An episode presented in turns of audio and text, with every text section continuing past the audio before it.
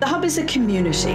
Manuscript, book, and print cultures, stamping You are listening to a podcast by the Trinity Long Room Hub Arts and Humanities Research Institute. The Hub is a space celebrating 10 years. through the community. created by Coral Silver. changes. The Hub is about impact. The Hub is for everyone. Good evening, everyone, and welcome to the Trinity Long Room Hub online. My name is Eve Patten, and I am director of the Hub. Uh, for those of you who may be joining us for the first time, the Trinity Long Room Hub is Trinity's research institute for the arts and humanities. So we cover subjects ranging from history and literature to the creative arts, philosophy, religion, and language. The Hub wants to promote conversations in and across these disciplines and to support innovative approaches to new research, including research that addresses current societal issues. And this aspect contributes to our public humanities focus, which brings the perspective of the arts and humanities to a wide external audience. And this includes, of course, the Behind the Headlines series, which is sponsored and generously supported by the John Pollard Foundation. In this evening's Behind the Headlines, we're going to discuss the recent anti-government protests in Belarus and Poland. Now, these protests, as you know, have prompted media commentators to highlight the remarkable resilience of the protesters in the face of violence and repression, but particularly the leading role that women have played in mobilizing and sustaining dissent. In Belarus, where demonstrations have been ongoing since the re-election of Alexander Lukashenko, the main opposition leader, Svetlana Tikhanovskaya, who, as you know, uh, spent several summers in Ireland as a Chernobyl child, is currently in exile. We're going to hear more on this from our expert panelists, particularly uh, on the role of women in the post-election protests in Belarus. But we're also going to be talking about the protests in Poland in response to the new abortion law. Uh, there are common patterns as well as many differences between the two movements. One of the things we'll be touching on is the sharp resurgence of Catholic Church values in Polish life. And we'll be considering the extent to which this has made women and the LGBTQ community vulnerable in Poland's democratic transition? And are we even still talking about democracy in this context? Or are we seeing across the wider landscape of Central and Eastern Europe the emergence of what Anne Applebaum in her recent book, The Twilight of Democracy, has identified as a new form of soft dictatorship? Well, to hear more about this, let me introduce this evening's speakers to you. And they're joining us from Trinity College, uh, from Oxford, and from Maynooth University. Dr. Balázs Apor is Associate Professor in European Studies at Trinity. Uh, he uh, is a historian of Central and Eastern Europe in the 20th century, uh, with a particular focus on the communist period. Balázs's research interests include the study of propaganda and symbolic politics under communist rule and the Sovietization of Eastern Europe after the Second World War. And I'm also very pleased to say that Balázs is the director of the new Center for Resistance Studies in Trinity College, which you'll be hearing a lot more about in the coming year. Dr. Jacqueline Hayden is director of the Center for European Studies at Trinity and author of Poles Apart Solidarity and the New Poland, and also of the collapse of communist power in Poland. She was awarded the Knight's Cross of the Order of Merit of the Republic of Poland in 2013 for her support for democratization.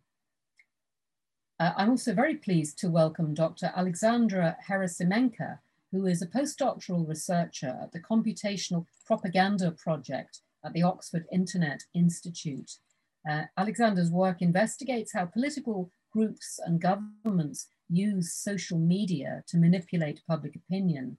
And he also studies how people organize protest movements in authoritarian countries. And I'm very pleased to welcome back Aneta Stępień, who is a university tutor in the critical skills program at Maynooth University. Aneta has taught Polish language and literature and the cultures of Central and Eastern Europe at the Universities of Glasgow, Surrey, and here at Trinity. Uh, her recent article, Women's Organizations and Anti-Semitism, the first parliamentary elections in independent Poland, appeared this year in Nationalities papers.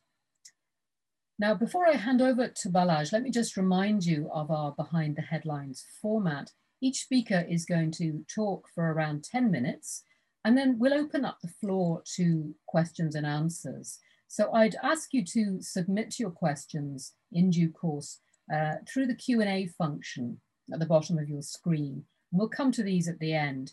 If you can, please say something about yourself. Make sure you put in your name uh, and where you're writing from. If you're following us on Facebook, you can of course also put questions in the comments section and we'll, we'll come to those if time allows. And we're also streaming on Irish Central. So if you're on Irish Central, you can also use the Facebook function for questions. And of course, as always, if you're tweeting, please use the handle at TLR Hub and the hashtag Hub Matters. So with those introductions over, let me welcome everyone again to Behind the Headlines and hand over, first of all, to Balazs Apor.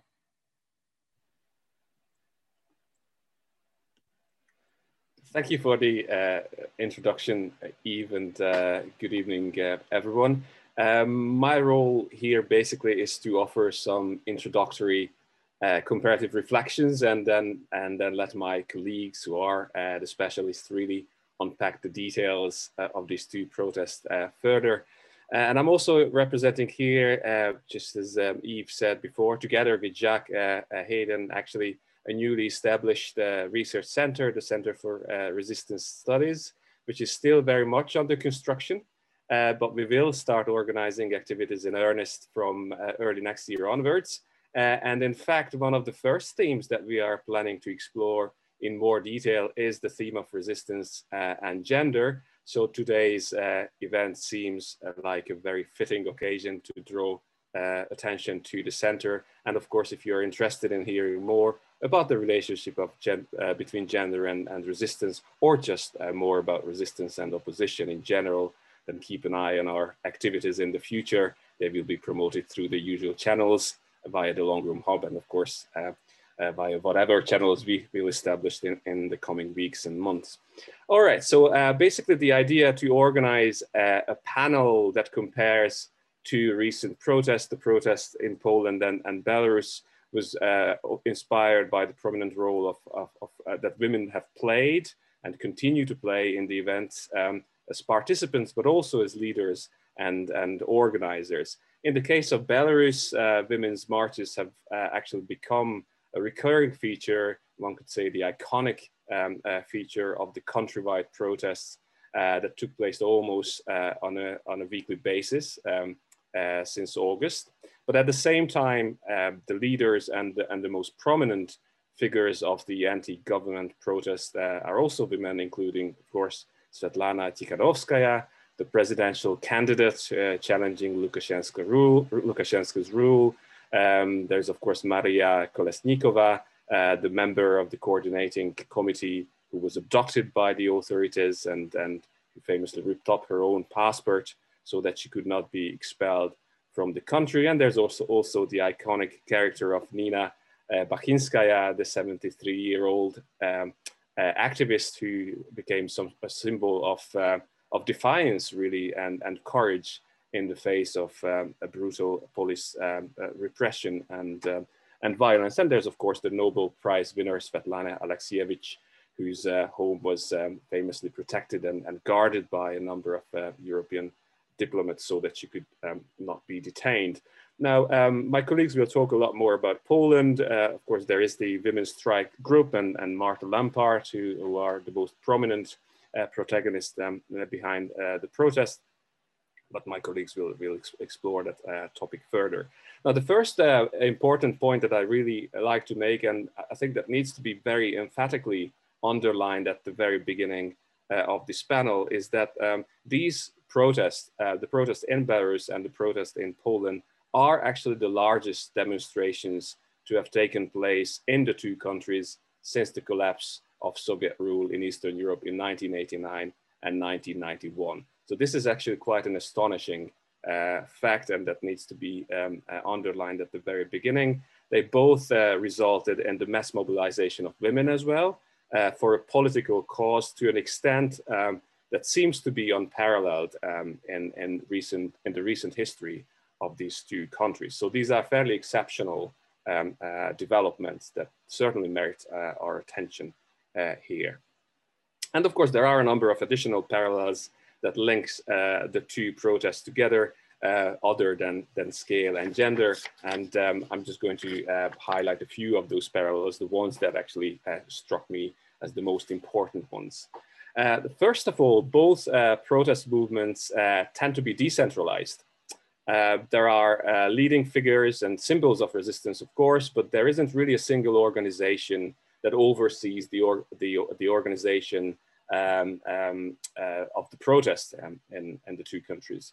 This um, arguably has confused authorities um, at the beginning, especially in Belarus, because it, because it was really difficult to uh, come up with, a, with an easy scapegoat who could be blamed for, for the protest. And one could also argue that this confusion uh, could also, um, this confusion was also resulted in, um, in, in untargeted violence. Um, if you don't really know who to hit, then you just end up hitting everyone. So arguably the decentralization and the confusion that it, that it provoked also explains to a certain extent uh, the scale of violence um, uh, that, um, that resulted. Um, Another important feature of the two, or, or important parallel of the two protests is the temporal diffusion uh, of, of the different uh, events. Um, in Belarus, uh, women's protests have taken place on a regular basis, uh, mostly every week. Um, and they sometimes acted as kind of prequels to larger mass demonstrations uh, the following day. Um, and interestingly enough, the, the temporal arrangements of these protests uh, were actually adopted quite deliberately, as far as I know, by the Polish protesters as well.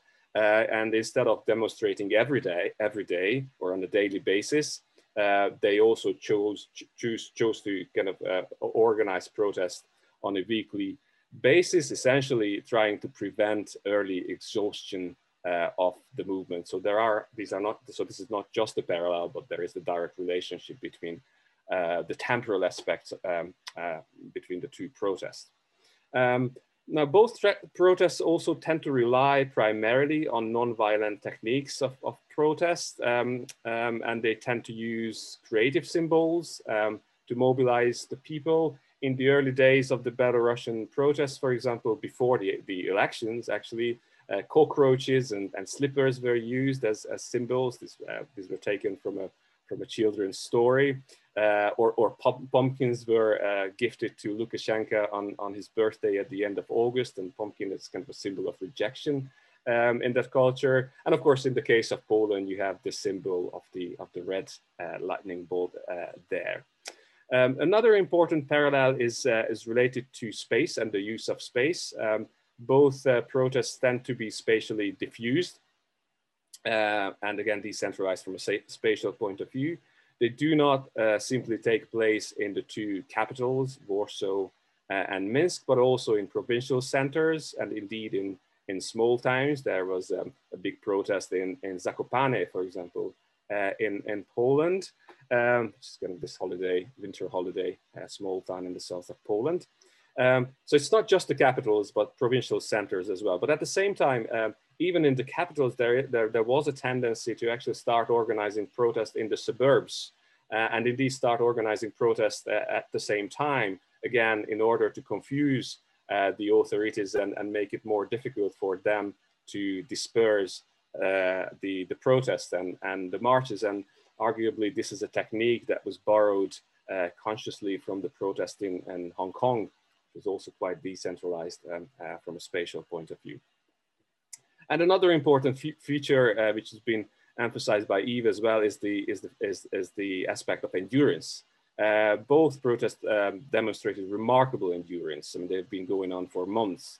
The Polish protests have started in mid-October, and the Belarusian protests started well before the elections uh, in early August. They actually started in, in the late spring, in, in May mostly. Um, now, in both cases, the intensity of the protests are related to the fact that, you know, uh, that these uh, uh, movements are decentralized, uh, which of course minimizes demonst uh, demonstration fatigue. There's always someone who can step up uh, and organize another event. Um, it's also related to the fact that um, the protests are spread out in time, which is a point that I've already mentioned.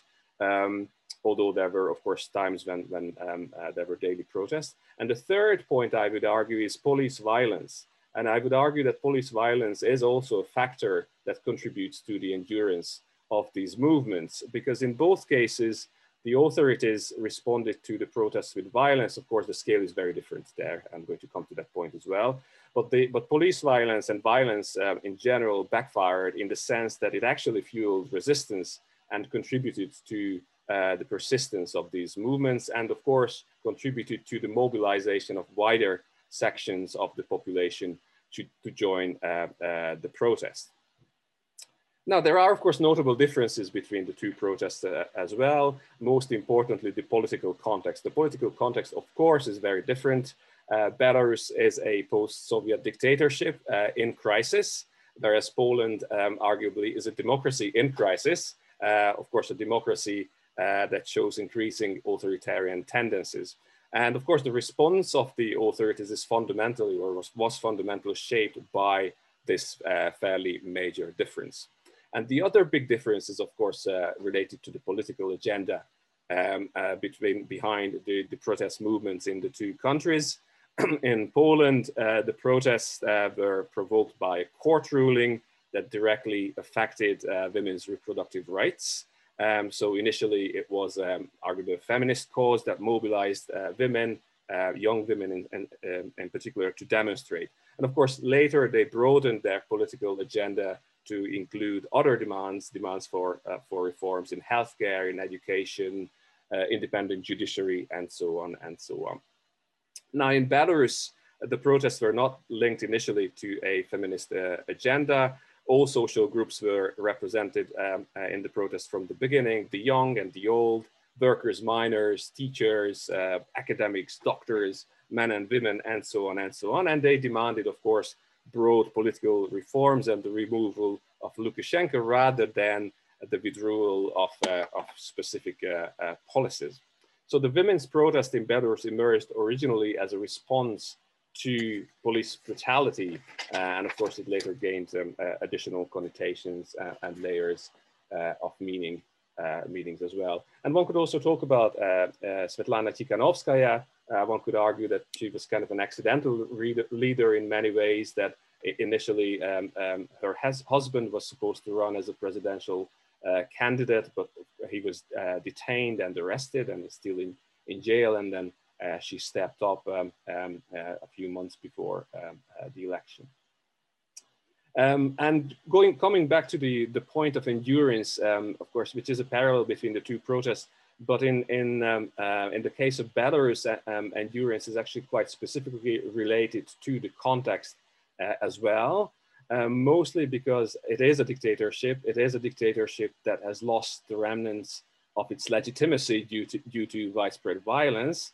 Uh, but this is also the reason uh, why neither side, actually, in the Belarusian case, uh, has anywhere to retreat to anymore which um, you know absurdly enough contributes to the persistence of of, uh, of both protests and, and police violence uh, as well. Lukashenko can't just simply resign and hand over power anymore because there is a good chance that he would be held responsible. And in a similar way, the protesters cannot just simply go back to normal or to, to the you know, situation before the protests had started um, because, you know, and pretending um, uh, that nothing happened because, uh, you know, if the authorities are violent now, just imagine what would happen um, during a post-protest wave of retaliations. And of course, people are uh, familiar um, uh, uh, by now with, with the repressive methods um, in, in those two cases. Um, now, nobody knows what the future holds, and that's the last point I, I want to make. Uh, I mean, there is a cause for pessimism in relation to Belarus, um, and, uh, and this is mostly related to the fact that the police and the armed forces have not switched sides yet, and that's usually a crucial factor in every resistance or protest movement.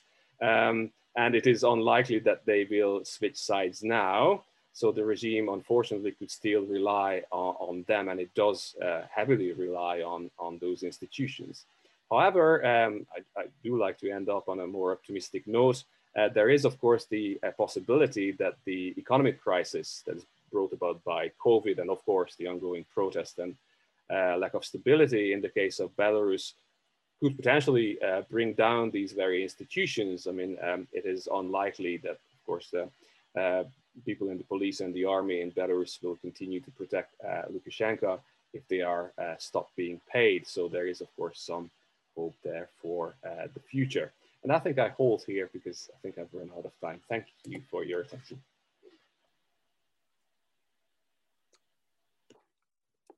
Well, I, I, I take it time to to uh, to uh, begin now. I, I wasn't sure how the segue was going to work there, but uh, thank you, Balázs, uh, for a really interesting overview of uh, both sets of uh, protests. So, what I'm going to, to, to do and share with you this evening is really the issue of why I'm hoping that the co-founder of the Polish women's strike and all the other women with her, uh, why Marta Lempart may actually be able to save Poland. And what I want to do is just, just talk a little bit about the following issue. What is the genesis of the assault on women's rights and the demonization of LB, uh, GBTQ people in Poland? What, what, why has this happened? Um, it, to anyone who was there in the early days, it's a, a, really appalling vista. And so the argument I'm going to make is that the assault on these rights crystallizes um, a fault line between two conceptions of a very different Poland. And so my argument is essentially that women's reproductive rights, issues around sex education, um, uh, that was mentioned there by Balázs, um, that, that all of these issues um, were embroiled in a battle to reframe Polish identity in post-communist Poland.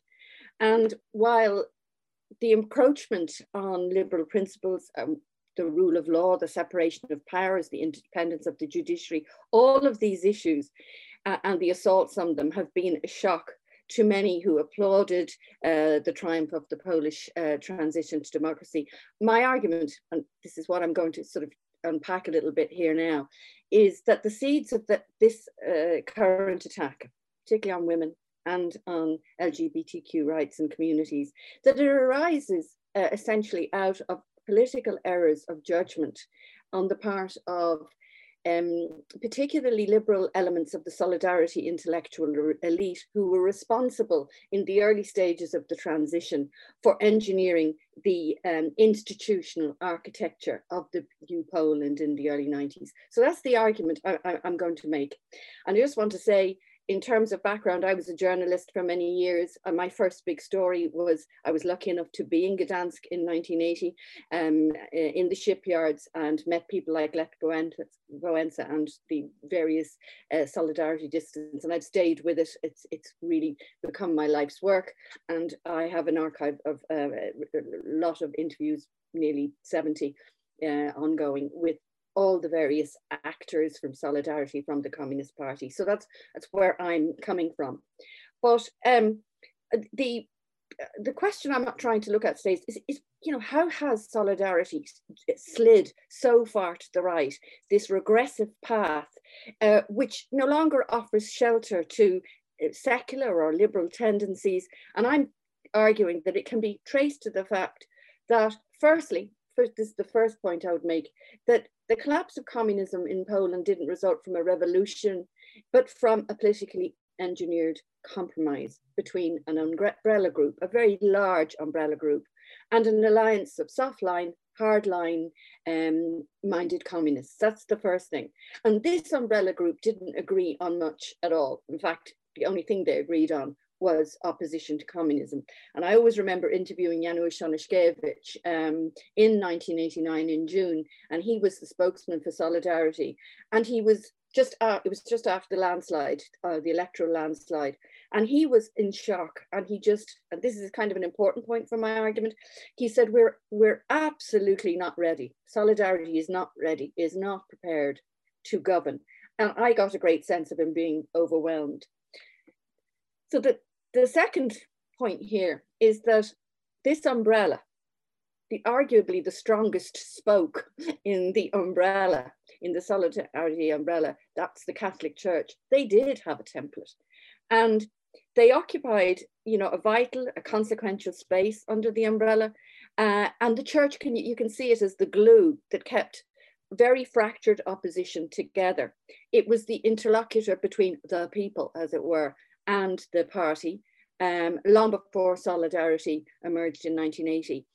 And it would be the guarantee, guarantor of the roundtable deal uh, after the um, uh, uh, uh, and then the resultant election. So they were a guarantor.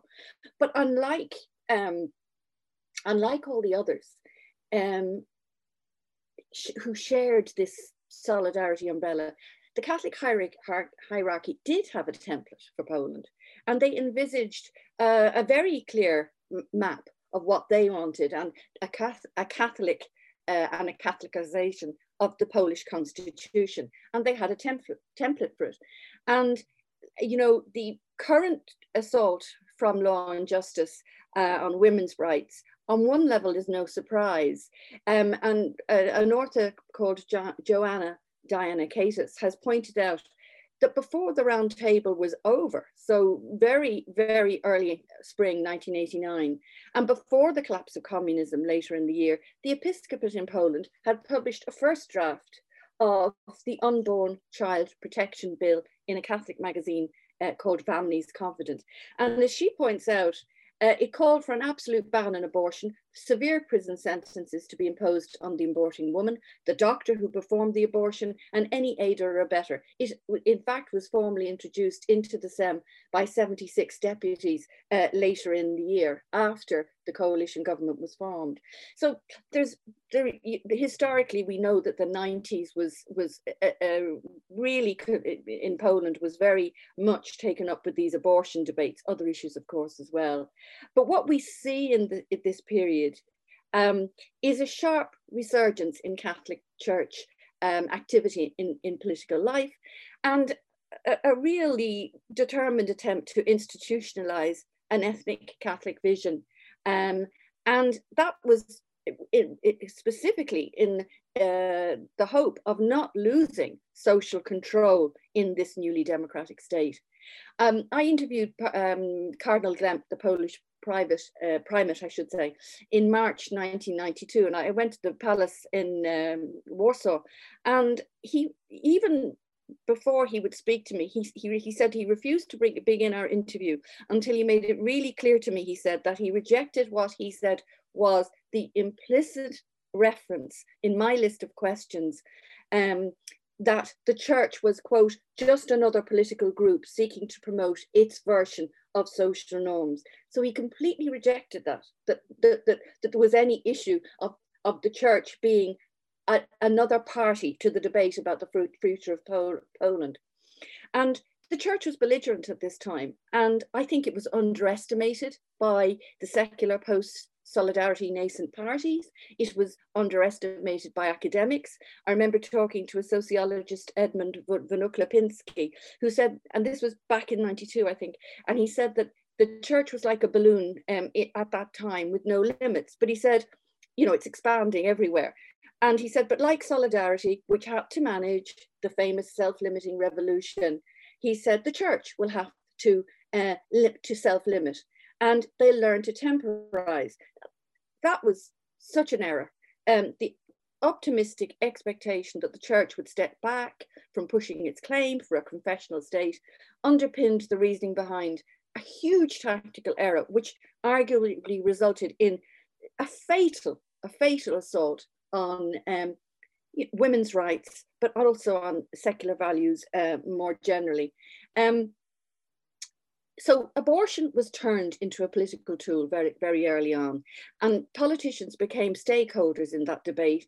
And the position of any candidate running for office in the 90s, the position on abortion was essentially the single most important litmus test for differentiating political uh, parties. Uh, and so support for a, a ban became synonymous with patriotism, with nationalism, religious piety, etc., in this new Polish democracy. And arguably, I would say that the political left and also the liberal intellectual wing of solidarity, in inheriting secular values from the communist uh, uh, party and communist society, that it, it, put it under enormous pressure. Um, and the, the, the, the reforms that the liberals and the left uh, uh wanted to maintain and the secular society that they wanted to pr promote, that became problematic because of its association with the communist legacy. So the abortion debate came to stand as, as I would argue, as a symbol of an ideological conflict between two competing uh, nation building uh, project projects. So another sort of leading into my major point, um, the Roundtable Compromise itself um, was the basis of, of initially a very successful transition, but it because it became uh, involved in the politics of memory and it became um, a, a, a, disputed agreement. It left the space open for claims of treachery against solidarity negotiators. And it was the liberal wing um, the socially progressive, economically liberal wing of Solidarity, who heartily backed um, at that time the shock therapy, the Balcerowicz plan, famously inspired by Jeffrey Sachs, etc., etc.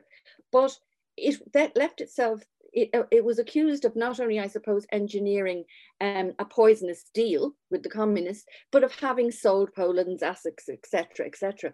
But those who characterized the Round Table in that way as a sellout sellout were able to characterize themselves as true Poles. And PiS under Jarosław Kaczynski obviously had many different names uh, in the 90s. The party has morphed several times. He sees the high ground of, or they sees the high ground of, you know, the notion of true Polish identity. And that identity was, of course, essentially Catholic in its moral compass. So I think it's important to acknowledge that there were winners and losers out of that liberal uh, wing of Solidarity's emphasis on economic transition. And the people who saw themselves as the losers in that process of economic transition associated their loss with those liberals who also championed um, a secular and Europhile vision of post communist Poland. And Kaczynski has been the ultimate beneficiary of the, the so-called losers in terms of um, uh, the, the, the, vote. So the, the PiS brand of atavistic evocation of the true pole as us against uh, this them who are characterized as, you know, the, the, the Enlightenment inspired liberals accused of supporting un-Polish values, as it were, such as women's rights, human rights, LGBT rights, etc that's how the debate has has has generated this vicious uh, circle. And uh, uh, reading um, Teresa Kawalik, um, she talks of a reluctance to clash with the church um, as being the historic compromise of the post 1989 order, a compromise that she says sacrificed women's rights. And I think that that's had a huge impact. And so implicating the church, as the Liberals did, in order to focus on state building and the economic uh, transition, I think this was the big error. And um, former dissident intellectual uh, and an, then an MP, Janek Lityński, from uh, the Liberal wing of Solidarity, I interviewed him in 1993 and he acknowledged the problem of the strategy of placating the church in order to protect the post-communist economic transition and the reform package. He said um, we should have clearly criticized some of the tendencies. He meant, you know, the, the, the extreme Catholic tendencies, but we were afraid of attacks from right-wing elements within the church. We tried to have relations with them because we wanted them to leave the rest of uh, the reforms alone. And he said it was a mistake. So um, concluding, you know, I would say that from the vantage point of 2020, you know, where you've got so many municipalities signed up to controversial anti-LGBTQ um, charters, you've got the attempt at, at the almost complete banning of abortion. I would argue that the failure of Solidarity's liberal wing to defend human rights, women's rights, secular values in the early days of the transition left the door wide open for those who wanted to rebrand solidarity in the mold of what a scholar called Zubrzycki calls an ideologically constructed dominant ethno, uh, ethno-Catholic narrative of Polish uh, history. And that's, to me, that's a tragedy. Um, so finally, I would say that in, in privileging the economic deal, which of course was terribly important, over commitments to social and human rights and the protection of transition losers. Um, the liberal wing of solidarity uh, did, and I'll use a football parlance here, they, they dropped the ball. And my personal uh, secular prayer is that Marta Lempart and the Polish Women's Strike will invigorate um, Polish society and Polish women and uh, uh, good people uh, and that they will pick up that ball and run hard uh, against this tragic uh, situation that has uh, developed since 2011. Thanks very much for listening. Thank you.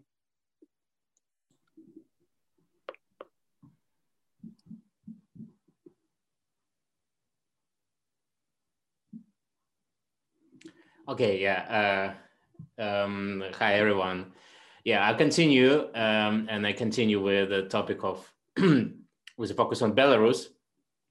And the, the, I studied Belarus protests for many years, and uh, indeed it was one of the largest protests, uh, uh, as Balázs noted, one of the largest protests ever happened in history of this country, indeed largest perhaps. And what happened next was uh, obviously something that people did not expect, and this what people did not expect was a level of repression they faced. So I, I would suggest that um, what women in uh, in Belarusian protests did was very unusual because they they managed to recognize the weakness uh, of these repressive practices of the state and um, use it as a strategic strategic um, asset in their in their fight with the uh, with the Belarusian regime. So how did it happen? Uh, just just to give you a, a bit of a sort of um, feeling. I, I'll share with you uh, this um, uh, pictures from, from Belarus. This is the first, one of the first days of the Belarus protests in, in early August in Minsk. And this is a chain of women. You see only women in this, uh, in this chain called this specific type of mobilization, specific type of protesting called uh, chains of solidarity. So these chains of solidarity started happening right after the huge uh, waves of repression that happened uh, right after the presidential election day.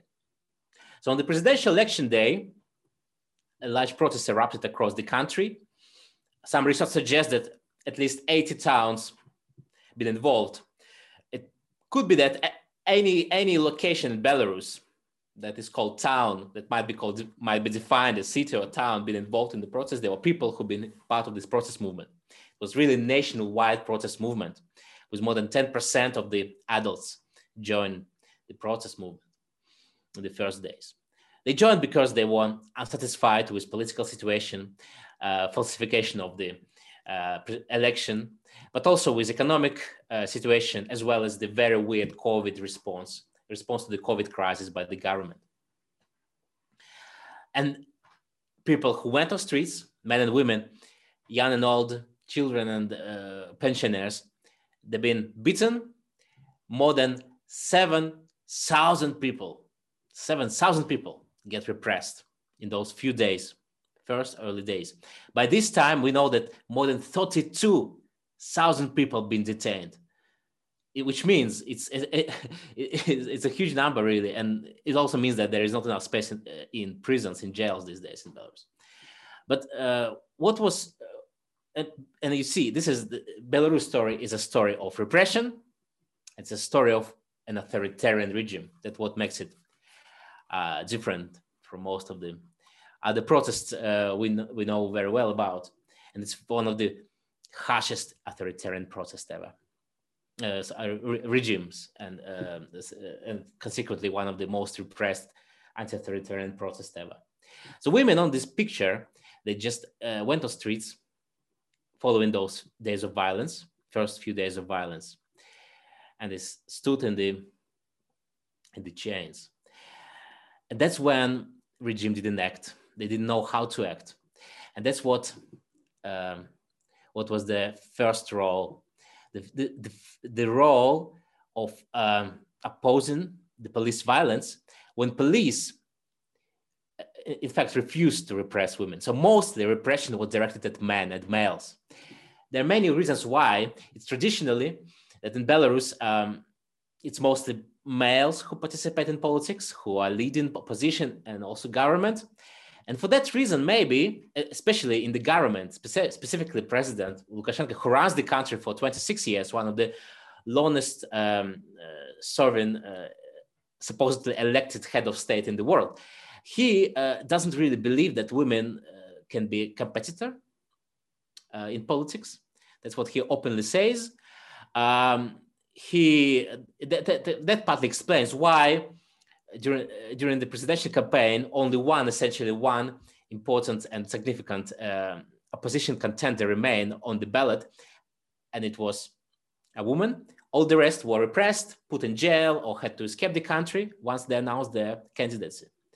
But one woman remained, and her name was already mentioned here, Svetlana Tikhanovskaya. So she remained um, in, uh, on the ballot papers, and after that, uh, she remained a symbolic leader of the movement, uh, just like those women in white.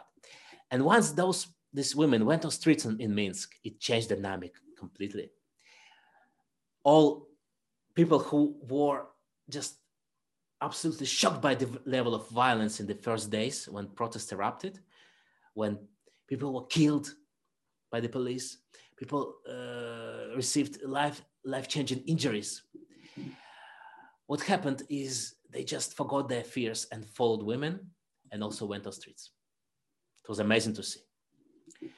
And that time went on, protests developed, movement went on, and in one or two months, we saw pictures like that. This is the picture uh, recently included by New York Times in the in the list of uh, sort of best pictures of this year. And this is picture from another protest in Minsk two months later. Again, some women in white, some not, but we see this time they've been surrounded. And that's when regime turned to them as well. So very often it were only women who would lead the process because and or protect males. In fact, there are some males behind, as you see, they're protecting them. Yeah.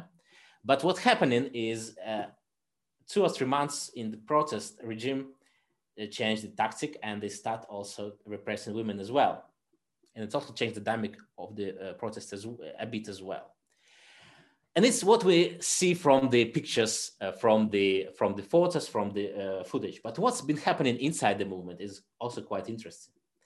So you see that uh, just like Svetlana Tikhanovskaya, like uh, Kolesnikova, Maria Kolesnikova, who turned off, the, uh, who just destroyed her passport not to leave the country, and many other uh, prominent women uh, who've been leading protests um, publicly uh, there were many rank and file activists like these women standing and surrounded by police before being taken to jail. So all uh, many of those women been taken to jail after this picture was taken in Minsk. Uh, but there were another layer to this protest, another layer to this movement, and this uh, layer is not really visible through social media, through uh, photo coverage. They're hidden leaders of the movement. So while symbolic leaders inspired people. That's that's very often uh, kind of uh, important function in the process. Ha having a charismatic leader who would inspire people, having uh, a leader who would direct a direct movement uh, through their words, through their example, maybe. Um, there were many other leaders who've been um, organizing people on everyday basis, and many of them were also women uh, maybe uh, interestingly, very interestingly, uh, most of those hidden hidden leaders of the process, people who mobilized protests through social media, uh, who coordinated protests online, um, were increasingly uh, males, in fact. It's quite interesting development. So here I stop sharing and just uh, to conclude, uh, in terms of dynamic of the movement, quite unusually for similar type of anti-authoritarian protest or protest in the region, large nationwide protest, uh, I would say males and women's sweep sides and women became prominent nationwide symbolic leaders and males became uh, coordinators and hidden coordinators behind the stage coordinators of the movement. And it led to very interesting development in the dynamic. Um, just as a famous essay by Geoffrey Freeman, uh, who, who, was called uh, Tyranny of Structuredness, suggests with time, any protest movement in its development becomes more and more structured, even, even if it rejects any structures, if it, if it wants to completely remain horizontal, uh, if it doesn't want to see uh, and have any kind of hard um, authoritarian leaders within its organization, it still receives those type of leaders. Not symbolic, not just kind of uh, charismatic leaders, but very functional leaders. And those functional leaders increasingly uh, become people who mostly uh, now located abroad of Belarus. They had to escape the repression, and most of them are males, in fact. So they merged through the, all the networks of uh, friendship and ties that existed before movement emerged, and they kind of take over uh, paid positions, uh, functioning positions uh, within movement. and in combination with those hidden leaders that I mentioned, who mostly act through social media, they started dominating uh, this uh, nationwide movement at the moment. So there's interesting dynamic happening, and I would be very happy to discuss it further if any questions, uh, if any questions, because my time I think is is finished, is expired. Thank you.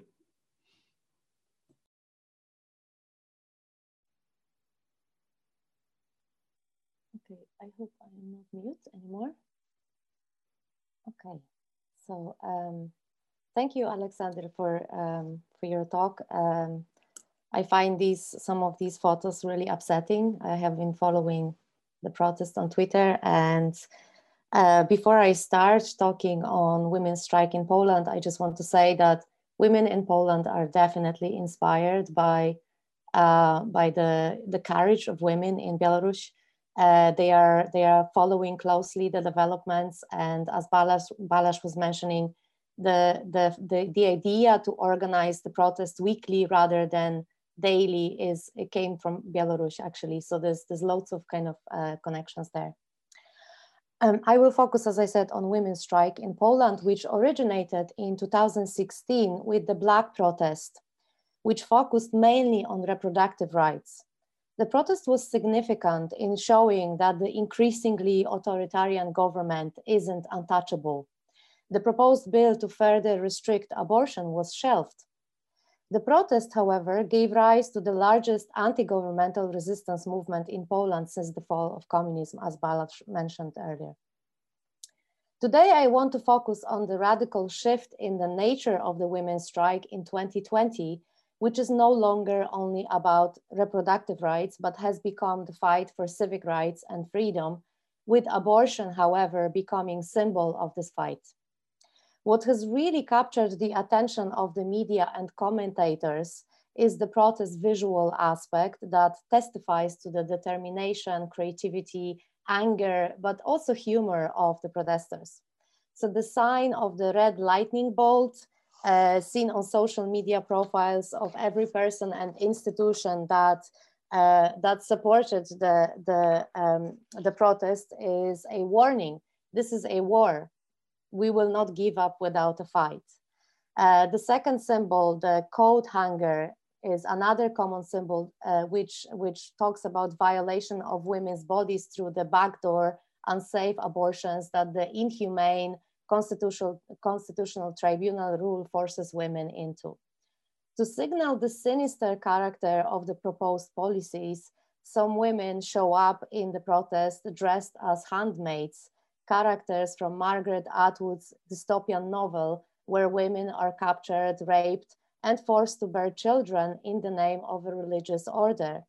In Poland, such a fundamentalist religious order is being implemented with the help of organization called Ordo Iuris, which is the increasingly powerful ultra-conservative Christian group of lawyers trying to influence European legislation.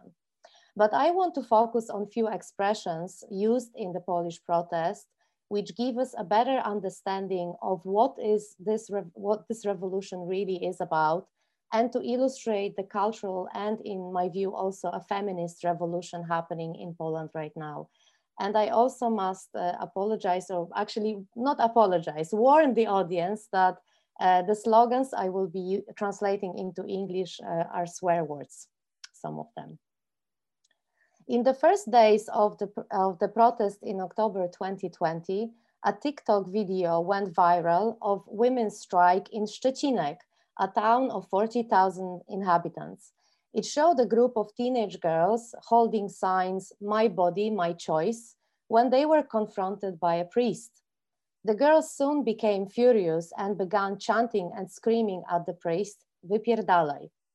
Wypierdalać, which translates roughly as get the fuck out or fuck off, became one of the defining slogans of the protest used by the regular protesters, but also public figures, politicians in Poland and abroad. In the first instance, it is directed at the Polish ruling elite, uh, backed, up, uh, by, backed by the Catholic Church, which the public views as archaic, incompetent, and deaf to the voice of the nation. So for example, according to the recent poll, 70% of the, over 70% of the population is against restricting the abortion law, uh, but the government doesn't seem to care or listen. As an extremely rude word, it is a, very extremely uh, rude word, uh, wypierdalać captures the radical and uncompromising nature of the ongoing protest which demands, demands an immediate change of the political system while also conveying anger and the impatience. Time is up. Now the negotiations are over. You have to listen to us. So I think uh, especially Jacqueline will uh, really appreciate this. Uh, so this is the swear word, but it kind of imitates the solidarity as it, the idea of solidarity as it was at the inception. So when it was fighting for women's rights. Wypierdalać, its popularity and outreach demonstrates exactly how the political protest meets feminist protest against social and political marginalization of women on the one hand, and the glorification of the traditional role of women as mother and wives on the other.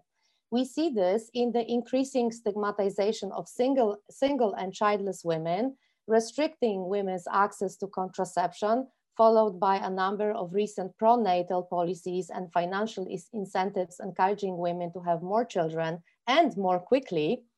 And now the law prohibiting women to have abortions in cases of serious fetal abnormalities, which of course often poses risk to the mother's health. At the same time, the government offers minimal to no support for families who raise children with disabilities. The slogan Wypierdalać also goes against cultural expectations that women and girls should be polite, obedient, and not swear. Women and girls, but also grannies, as the protest became truly intergenerational, cannot be polite and meek when women's rights are being violated. So in that sense, that, that profanity that they use has an empowering role and demonstrates also a rejection of patriarchal gender expectations. Many commentators noted the incredible mobilization of young people, mainly girls, in this protest, which is another big change since 2016. I should also mention a huge interest in the women's strike on social media, popular with Generation Z, so Instagram and TikTok, which until now never touched political subjects. Strikes were organized in small towns, places with less than 2,000 people, I think as Balázs mentioned, that, were, that are strongholds of the ruling party. And of course, we can see that pandemic is playing a role with this uh, as young people want to be together uh, during that time when they were isolated for a long time. But the video that I discussed earlier clearly shows that the Catholic Church and the ruling party have lost their authority with young people who also, what is very important, are not afraid to, con to, confront, uh, to confront them. And another popular on social media, um, and not only symbol uh, that you might have seen is the symbol of eight asterisks, five plus three, which stands for fuck PiS. So the ruling party. Young people and people in Poland in general are fed up with the church's position of moral authority sanctioned by the government dictating what is an acceptable way of living for young men and women today while stigmatizing those who do not fit in those narrowly defined norms. This is at the same time as more and more of church pedophilia scandals are coming into light. So for example, last year's documentary about the victims of priest sexual abuse, which is called Don't Tell Anyone, has 24 million views on YouTube. You can actually watch it in October eh, with subtitles. In October 2020, Google Poland noted a record number of searches about apostasy, and there is apostasy challenge going as well in Poland at the moment. The alliance of the church and the government negate the achievements of modernity, globalization, and progress in terms of civic rights Poland has achieved in the last decades. And this is just unacceptable for younger generations. The final element of the protest I want to mention is its intersectionality, which is also one of the defining features of the third wave of feminism. Intersectionality can be described as the recognition of multiple and overlapping points of oppression. And in Poland, this uh, other group, uh, that other oppressed group are LGBT plus people uh, that Jacqueline mentioned earlier. It is not rare to see rainbow flags in the protests, in the women's protests next to banners, pedały kobietami, fags with women, or women and LGBT together for equality. The events that contributed to this were, um, for example, Andrzej Duda's uh, LGBT scare rhetoric in the presidential election back in May, followed by various municipalities introducing LGBT ideology-free zones, and then also the protest uh, in support of LGBT activists who were arrested over the summer months uh, and these protests, you know, were in, in, the, in support of these activists, but also against rising homophobia in Poland and increased, uh, increased police brutality. So to end, it is safe to say that the radical and uncompromising and angry, but, but I would say not aggressive uh, character of the women's strike draws to some extent from that LGBT revolution in Poland, which, as we can see, it's uh, in its budding state. However, the government's ever new and emboldened forms of oppression of its citizens leave no choice but to match, uh, match it by new and emboldened forms of resistance. Thank you. Well, thank you very much, Agnieszka, and, and many thanks to all the speakers for, uh, for treating uh, complex and very different subjects with, with such clarity and, uh, and insight. Um, and uh, for those of you listening, you'll notice uh, that uh, with many links being put into the chat function. So you can follow up and, uh, on a lot of these points in, in, uh, in material that, that the speakers have added in this panel. But I know we've got lots of questions coming in, so let me move straight to those.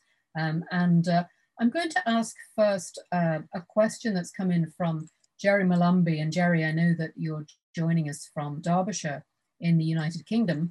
Um, but uh, you were interested to know about uh, whether previous models of women's resistance and women's protest have been influential in the case of, of Belarus uh, and, and probably Poland as well. And you're specifically referencing the, uh, the women who were involved in the peace movement in Northern Ireland, and of course, who went on to win the Nobel Peace Prize, Mairead Corrigan and Betty Williams. Uh, is there a sense that, that that protest or that movement formed a model? I suppose I would add, are other movements, have other movements been cited, such as the All Women's Greenham Common protests uh, of the, the 1980s? Um, I know, Agnieszka, I might come back to you on this because you began your contribution by referencing the fact that one country is looking at another, that Poland is looking to what's been happening in Belarus uh, as a model and, and for templates of, of uh, I suppose, best practice in terms of how resistance can work. But are there historical models too that are being engaged? Um, I would say I, I, I don't think people in Poland are so um, aware of the the Northern Irish uh, women uh, and and and the peace protest. Uh, well, maybe peace pro. Uh, sorry, the uh, yeah the, the the peace protest mentioned, but I would say that the the Republic of Ireland is definitely a point of reference that uh, I see. Constantly, you know, in, on the discussion forums and so on. So, you know, I, I follow um, this uh, kind of feminist uh, group, uh, um, women to women, uh, let's say, translated like that. And, you know, Ireland is constantly being uh, discussed there. So Savita's case, you know, uh, especially with this protest, I would say, because I think Savita's case is where Poland is heading to. Poland is with this new law. this is the scenario that we can expect actually, you know, so the, the, the, the Constitutional Tribunal um, uh, banning of abortion in case of uh, fetal abnormalities has not been published, but women are already affected by this unpublished law. The hospitals are in the limbo. They don't know what they should do, so they refuse women uh, abortion. And I think the case of Savita and, you know, uh, repealing the Eighth uh, uh, are, are, you know, women in Poland are looking up into Ireland.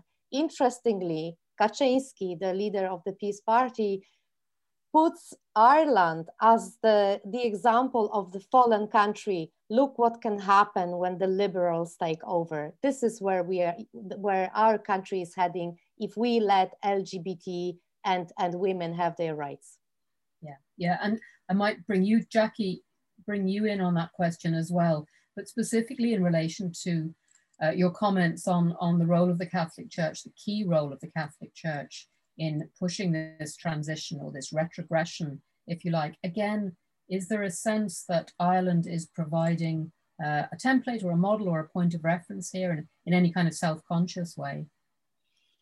Well, you know, I was very struck when uh, was talking about Kaczynski. I mean, um, our our former Taoiseach Leo Varadkar was um, uh, specifically mentioned um, by the current Prime Minister of Poland recently and attacked. And I, I absolutely agree with what Agnieszka is saying that the that the idea that Ireland has fallen, that we have um, a, a effectively um, abandoned um, our core values. Um, for me, what it emphasizes is that it, this battle over identity, you know, and that it is it, it, uh, I mean, it, it, it's basically it's it, it's a battle to to to move back out of modernity, and um, the, how it is characterized by PiS and and by um, the ideologues in it is it's it's a very crude um, it's a very crude assault on the kinds of values that we now take for granted. And I would, I would, I, I, I'd really be interested in what Agnieszka would say about this, but I'm sure that it is particularly annoying for the, the PiS people that so many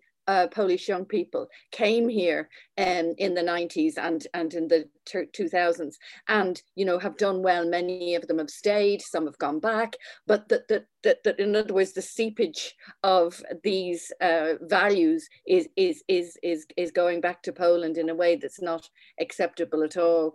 Um, so, uh, but I, I, I just really want to say it, it, it is to me, it's like this gargantuan battle, um, uh, trying to, to literally go back to a past that in modern society is is gone and is over. Thanks, Jackie. And I will go back to Agnieszka on that, but I just wanted to add a question of my own in that regard, because you began by talking about solidarity movement and, uh, and the, the, revolution uh, uh, of that period as, as the beginning of the timeline that has led to what's now going on in 2020. Mm why that timeline? Why is it now that uh, the Catholic Church is able to exert its influence in this way and, and to bring about to push for this kind of legislative uh, restriction? Why well, taking so long, I suppose I'm asking. Well, I mean, the first thing is is that you've got to remember that throughout the 90s there was um, fairly much revolving door governments, and um, uh, and Aneta will uh, speak to this as well. That that that you know you had um, a series of, of governments. So so firstly um, and there was even a post-communist uh, president, uh, uh, Cimoszewicz. There was a post-communist government um, in in the mid '90s, and and so uh, this is not a sort of uh, there's no continuum here. There was there was a lot. The battle over the constitution was massive. The actual constitution, um, the the actual constitution of the republic was not finalized. There was a little constitution. And then the final one i think was in 1997 you've um you've you, the splintering of um the post solidarity parties also played a role in um making it difficult for anyone to really shove through an agenda. But i mean um i, I think we can safely say that um once um PiS um, and, and remember Kaczynski was a and and all of the um, members of his party were in multiple other iterations of uh, that particular Catholic um, uh, type of party. That once they um, were able to essentially uh, form a government more or less on their own, give or take, um, and have come back for a second time now they mean business and that business is in uh, you know in in in absolutely uh, confirming a a Catholic state uh, for a, a, so-called Catholic people. Um, so I mean I think it, it, if you want to look to so why it didn't happen earlier, it is it, it is simply that the forces um, the, the the electoral politics didn't make it possible for them to do it. Thanks. Aneta, did you want to come back in on that point? No, not really. I just want to say that I think the young people have spoken in Poland. They, uh, you know, the, the, the churches in po- the church in Poland um, as an institution has been dominated by men of certain age. Mm-hmm. And I think, uh, you know, the, it, this doesn't, this doesn't, the young people, can, they cannot relate to that. And on top of that, we have uh, something very similar happening to what happened in Ireland, uh, you know, the, the, the pedophilia scandals. I mean, you know, you knew about pedophilia scandals for the past, you know, 10 years, uh, newspapers were writing about that. But, but really something like an eruption happened with, there were two documentaries that were published and I don't know if it was because it was, you, you know, I, I don't know why this time, but it caught uh, with people and there's more and more scandals, uh, uh, more stories that we learn about, but also showing the victim's perspective. I think this was a big factor, showing actually a documentary which, which followed the victims. Uh, people can empathize, people can be, you know, really sympathetic of that. And I think that really shifted the society. There was also a film a feature film which which which also talked about pedophilia. So uh, yeah i think i think the the you know yes the it is very obvious for everyone that that the, the church and the government that you know that they are in alliance together. And i think the church also represents tradition.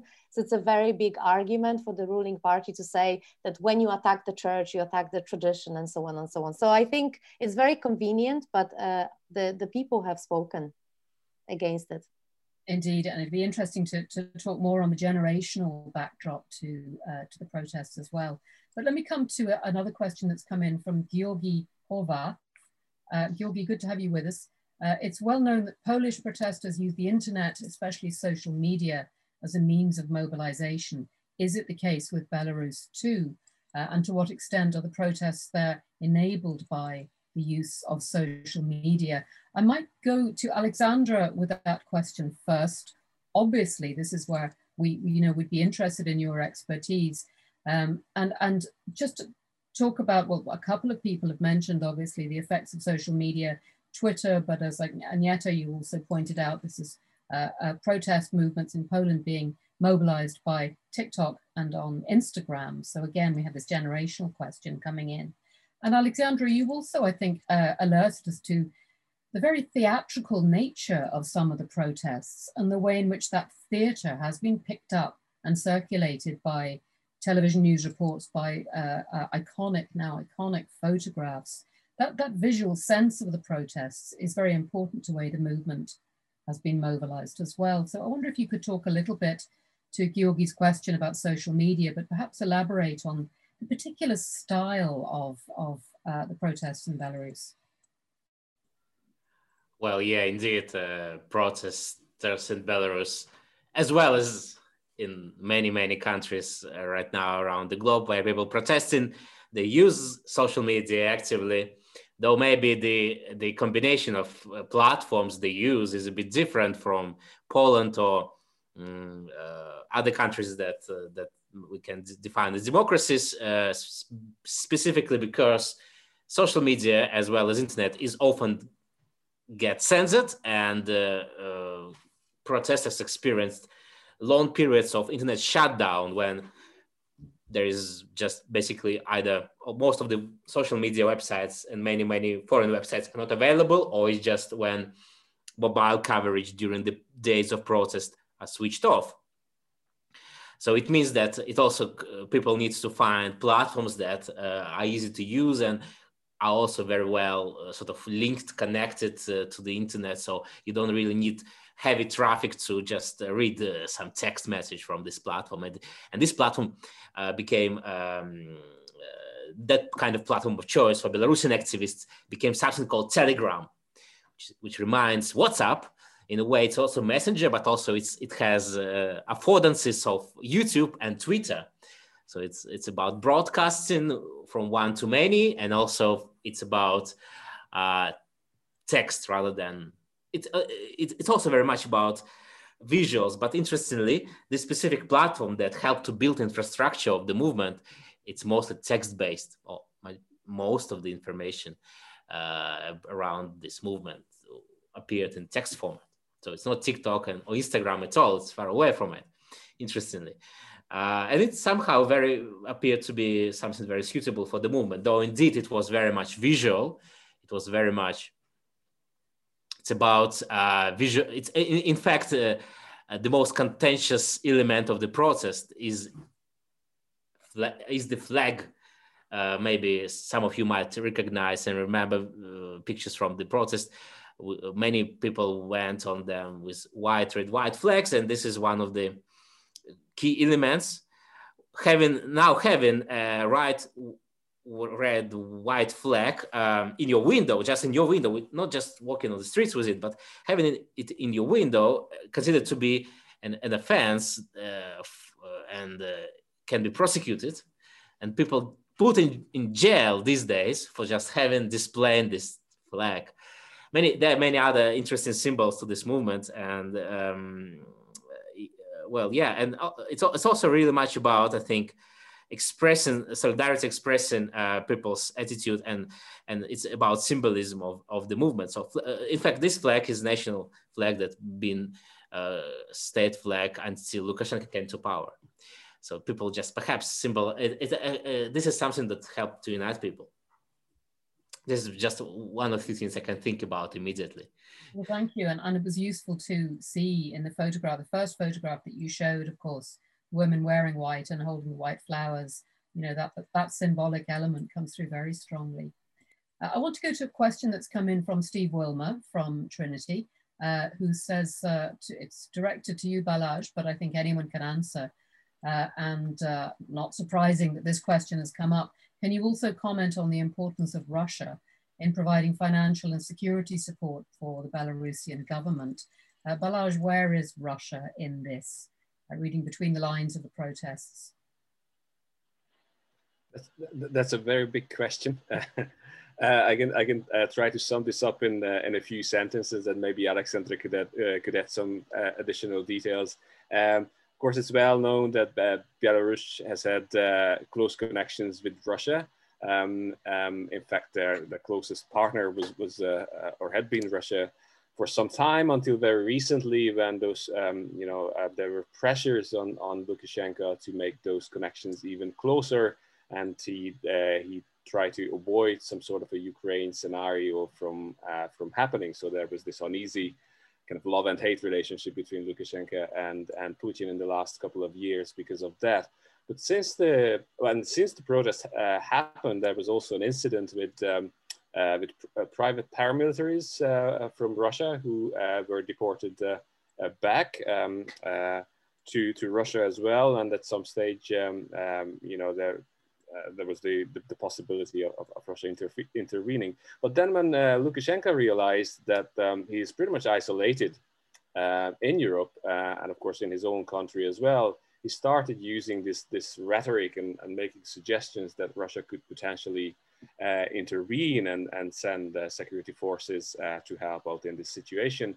And indeed, there was a joint military exercise um, with Russia and Belarus next, to, next to Brest, obviously the significance is, is, is, quite obvious there in the middle of a protest, a dictatorship uh, in a crisis, and there is a joint military exercise with one of the you know great powers in the world. So the symbolic significance of that was, of course, quite obvious. And then uh, Putin and Lukashenko also met um, in Sochi, um, and uh, uh, during which uh, there were all sorts of discussions about various things, but the most important outcome of that discussion was a, a 1.5 billion dollar loan uh, from Russia to Belarus, essentially, of course, to solidify or consolidate the situation um, of, of Lukashenko over there. Essentially, this is money to quite literally to buy time for, for Lukashenko to consolidate his position.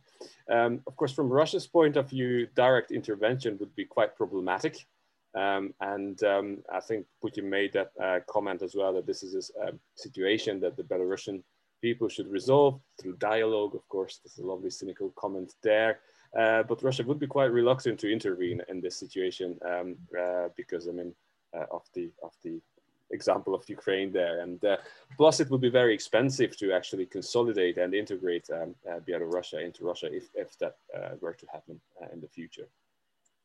Thanks, Balázs, and presumably that that backdoor financial support will continue as needed um, behind very the scenes.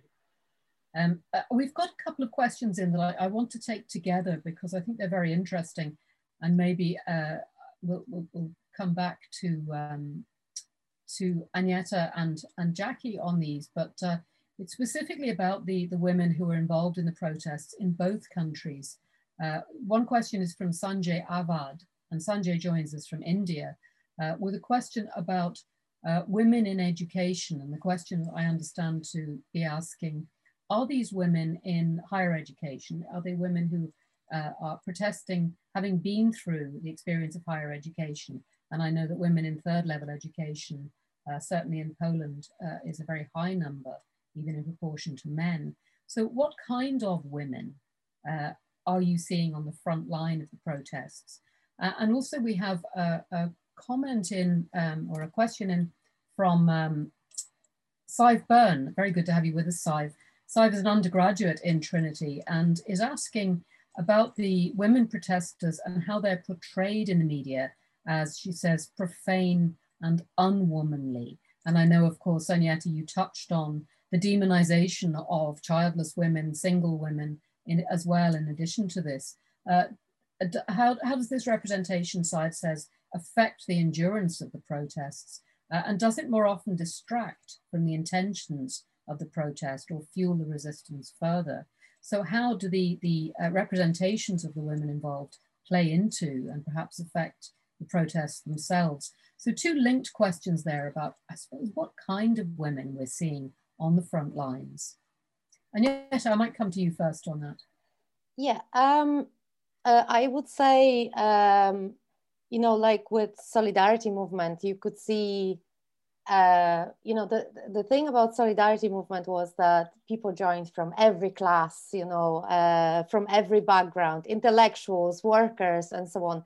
And I think this is what we see uh, in that protest. Uh, as I said, you know, the the it's intergenerational. So you have young girls, teenage girls in the protest. I, I heard um, uh, some some de- some debate, intellectual debate. Uh, I was listening to that, and one of the women said her 13 year old daughter was going to the protest with really strong, powerful slogans. You know, you have uh, leading feminists, so intellectual feminists uh, joining the protest. Uh, you know, you have uh, regular women, mothers, women who, you know, have children. So this is really I would say intersectional and intergenerational. We now have Polish grannies, a group of grannies who, you know, uh, emerged as, as a thing, as a group, as a phenomenon, and so on.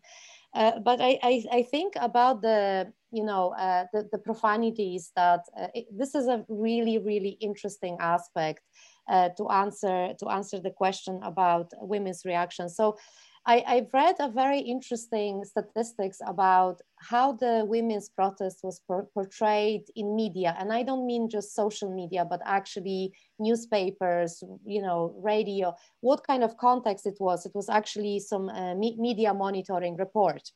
And it's very interesting. So the report was from uh, from uh, uh October until November, uh, kind of uh, roughly three weeks there were 41% of articles about women's protests were in a positive light, okay? Uh, 40, uh, 41% were in a positive light, 46 was were kind of neutral, and 13%, which were mainly the media, which are the uh, uh ruling party controlled media, were speaking negatively about the protest. And the major thing, the first thing they focused on was were the profanities, the swearing. You know, women shouldn't be swearing. You know, uh, so it is really symptomatic. And I think because those particular governmental media picked on that, that's like a fuel on that fire. You know, on that protest. So I think to answer that question, no, that doesn't discourage women. That actually encourage women more.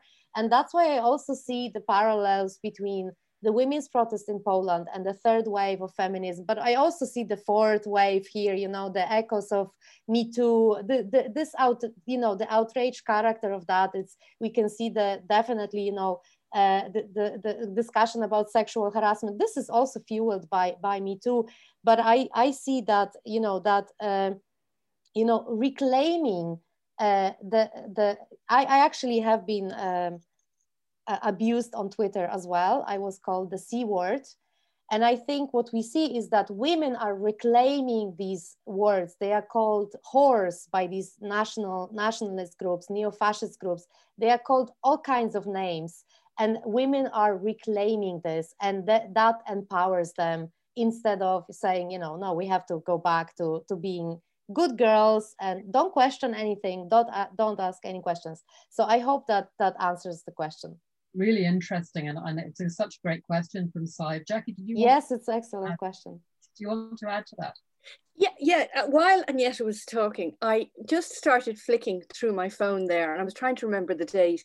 8th of June 2019, I got back uh, to Warsaw from a trip to the country, and it was in the middle of a, massive um, celebration of LGBTQ plus. And I stood, I suppose, for about an hour and a half with my friend uh, Christina Latinska, um, looking at the crowds passing by. And if you ask what the profile of those uh, people was, it was it was urban, it was rural, it was old, it was young, it was literally intersectional, cross-sectional, you know, and it was joyful. And there was banners from, you know, mothers and granddads um, and grandfathers, um, we love our gay son, or, you know, obviously all in, um, in, in all kinds of um, uh, beautiful banners and, and, and, and floats and things. And I remember starting to, to look around me and I, I, I hope this doesn't come out the wrong way, but I started to see very, very um, repressed looking males of a certain age looking on with nothing but hate in their eyes. And there weren't many of them by comparison with the absolute thousands. I think it was, Aneta will remember, was it 80,000 or something? It was something massive in Warsaw that day. And I was, I never felt as lucky in my life to see with my own two eyes that that was so cross-sectional across Polish society.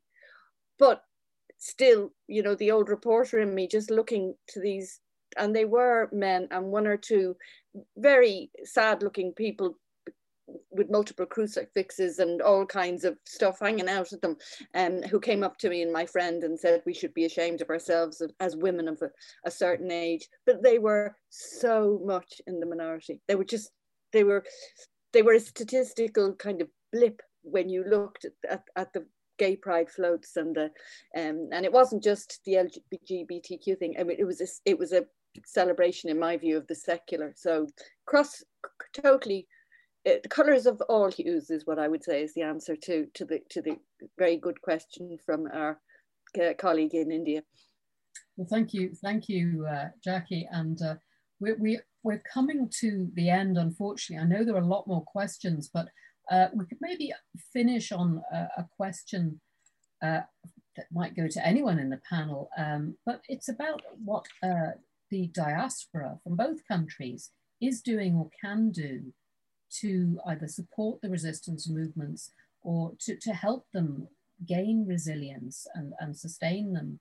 Uh, is it easy to contact, to communicate from outside the country? Is it easy to speak to those who are involved in, in the resistance, uh, if it's the if you're a member of the Polish or the Belarusian diaspora, uh, those communities. Alex, I might come to you, Alexander, if I could come to you on that one, perhaps.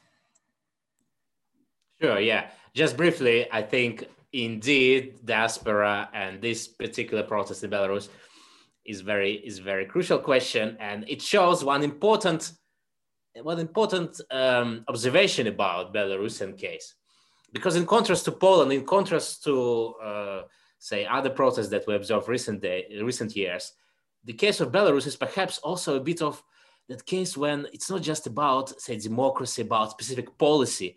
I, many people suggest that it's also about kind of process of nation building. For that reason, maybe uh, historians of nationalism might uh, might be curious to to explore uh, that current case of, of a Belarusian protest.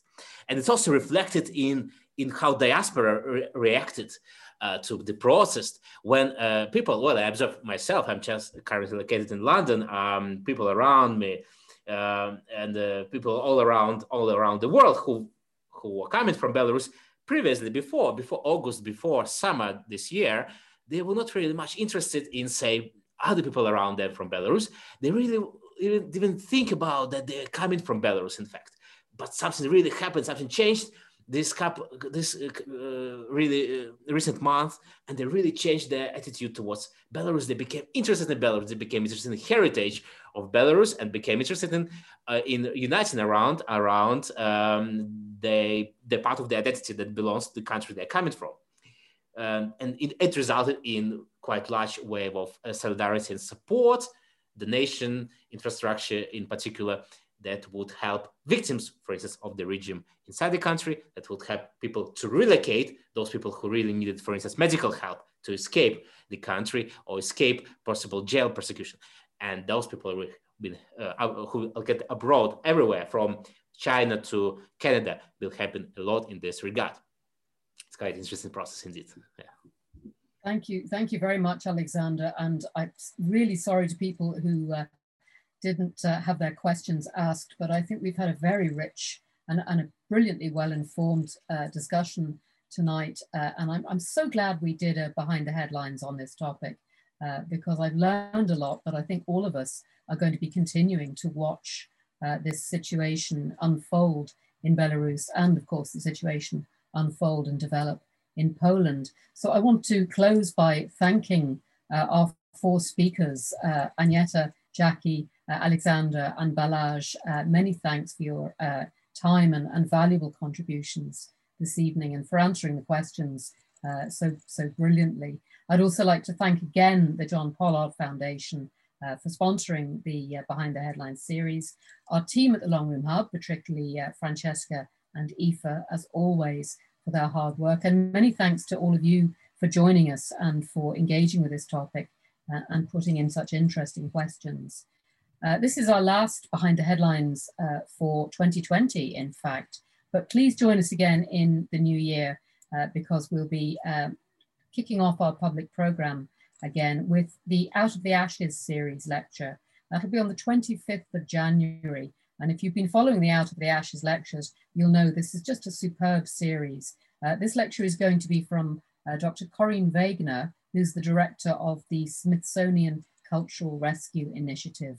Keep an eye on the Trinity Longroom Hub website for information on that and for all the other events that you may be interested in that are coming up in the new year. But for now, once again, thank you to the speakers. Thank you, all of you, for joining us. And uh, I wish you all warmest wishes for the winter season. Thanks again and good night. The Hub is a community. Manuscript, book, and print cultures, stamping provenance Languages towards the history of the need to Taimuriya library. As well as being heard. The Hub is a space. Contemplating Ireland through the communities created by Conrad Singh. The Hub is about impact.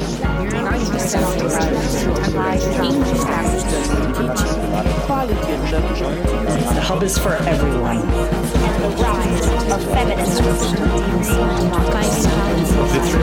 Here's to the next 10 years.